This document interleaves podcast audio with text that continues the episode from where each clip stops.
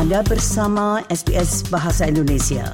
Dapatkan lebih banyak lagi cerita bagus di sbs.com.au garis miring Indonesia.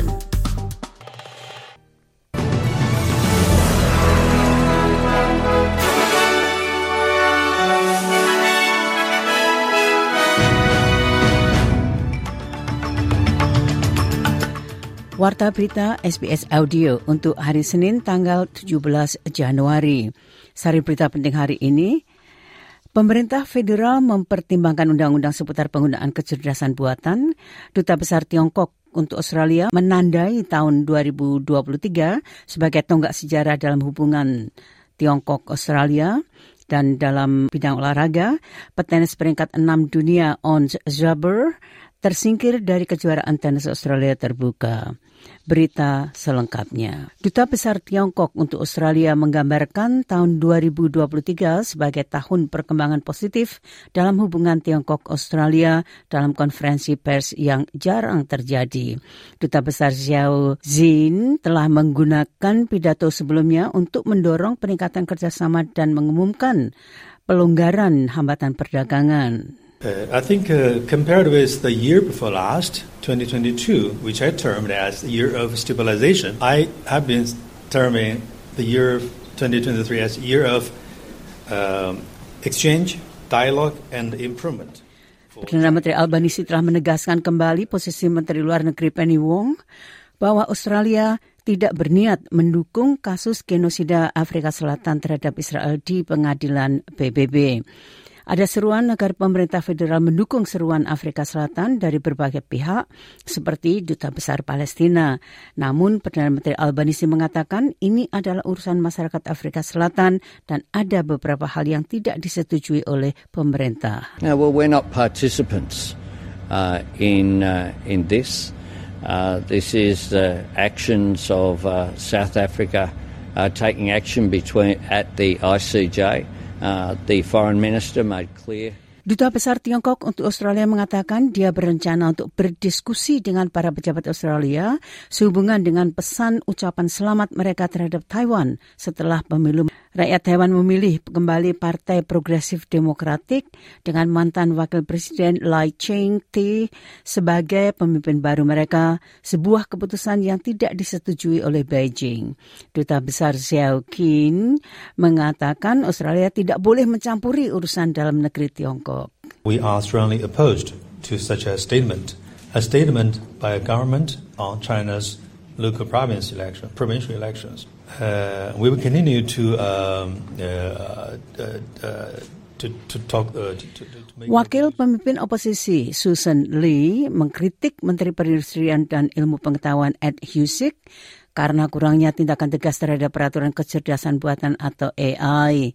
Hal ini terjadi ketika Ed Husick mengumumkan bahwa pemerintah saat ini sedang mempertimbangkan penerapan undang-undang baru seputar teknologi AI untuk memastikan keselamatan publik. The industry minister was up this morning and he was asked, will artificial intelligence kill Australian jobs?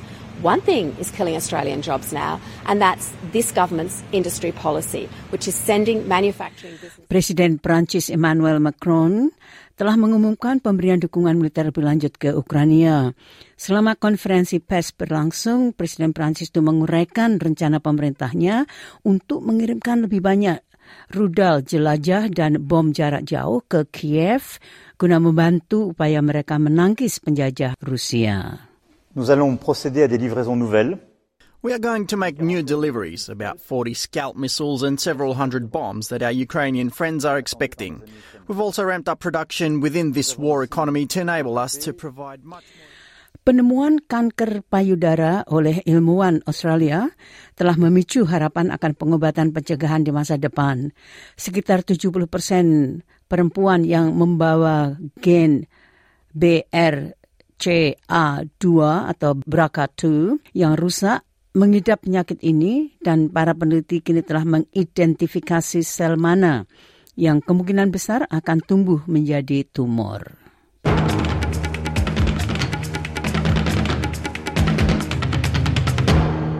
Nah dari kejuaraan tenis terbuka Australia, petenis putri peringkat 6 dunia Ons Jabeur menjadi korban kejutan besar pertama di Australia terbuka tahun ini. Petenis Tunisia itu tidak pernah tampil maksimal dalam pertandingannya melawan Mira Andreeva yang berusia 16 tahun yang memenangkan pertandingan dengan angka 6-0, 6-2 dalam waktu kurang dari satu jam permainan dan memastikan tepatnya di babak ketiga. Andreeva yang mendapatkan rasa hormat dari penonton Melbourne karena penampilannya mengatakan bahwa dia bangga atas pencapaiannya melawan salah satu idolanya. Before I uh, started to play on the WTA tour, I always watched the way her the, her matches, and I was always so inspired by the way she plays. And now I had a chance to play against her, and uh, honestly, in the first set, I showed. The...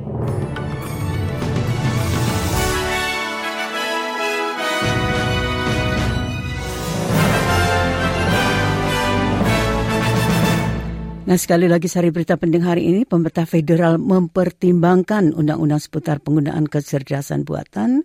Duta Besar Tiongkok untuk Australia menandai tahun 2023 sebagai tonggak sejarah dalam hubungan Tiongkok-Australia dan dalam bidang olahraga, petenis peringkat 6 dunia Ons Zaber tersingkir dari kejuaraan tenis Australia terbuka. Sekian warta berita SBS Audio untuk hari Rabu tanggal 17 Januari.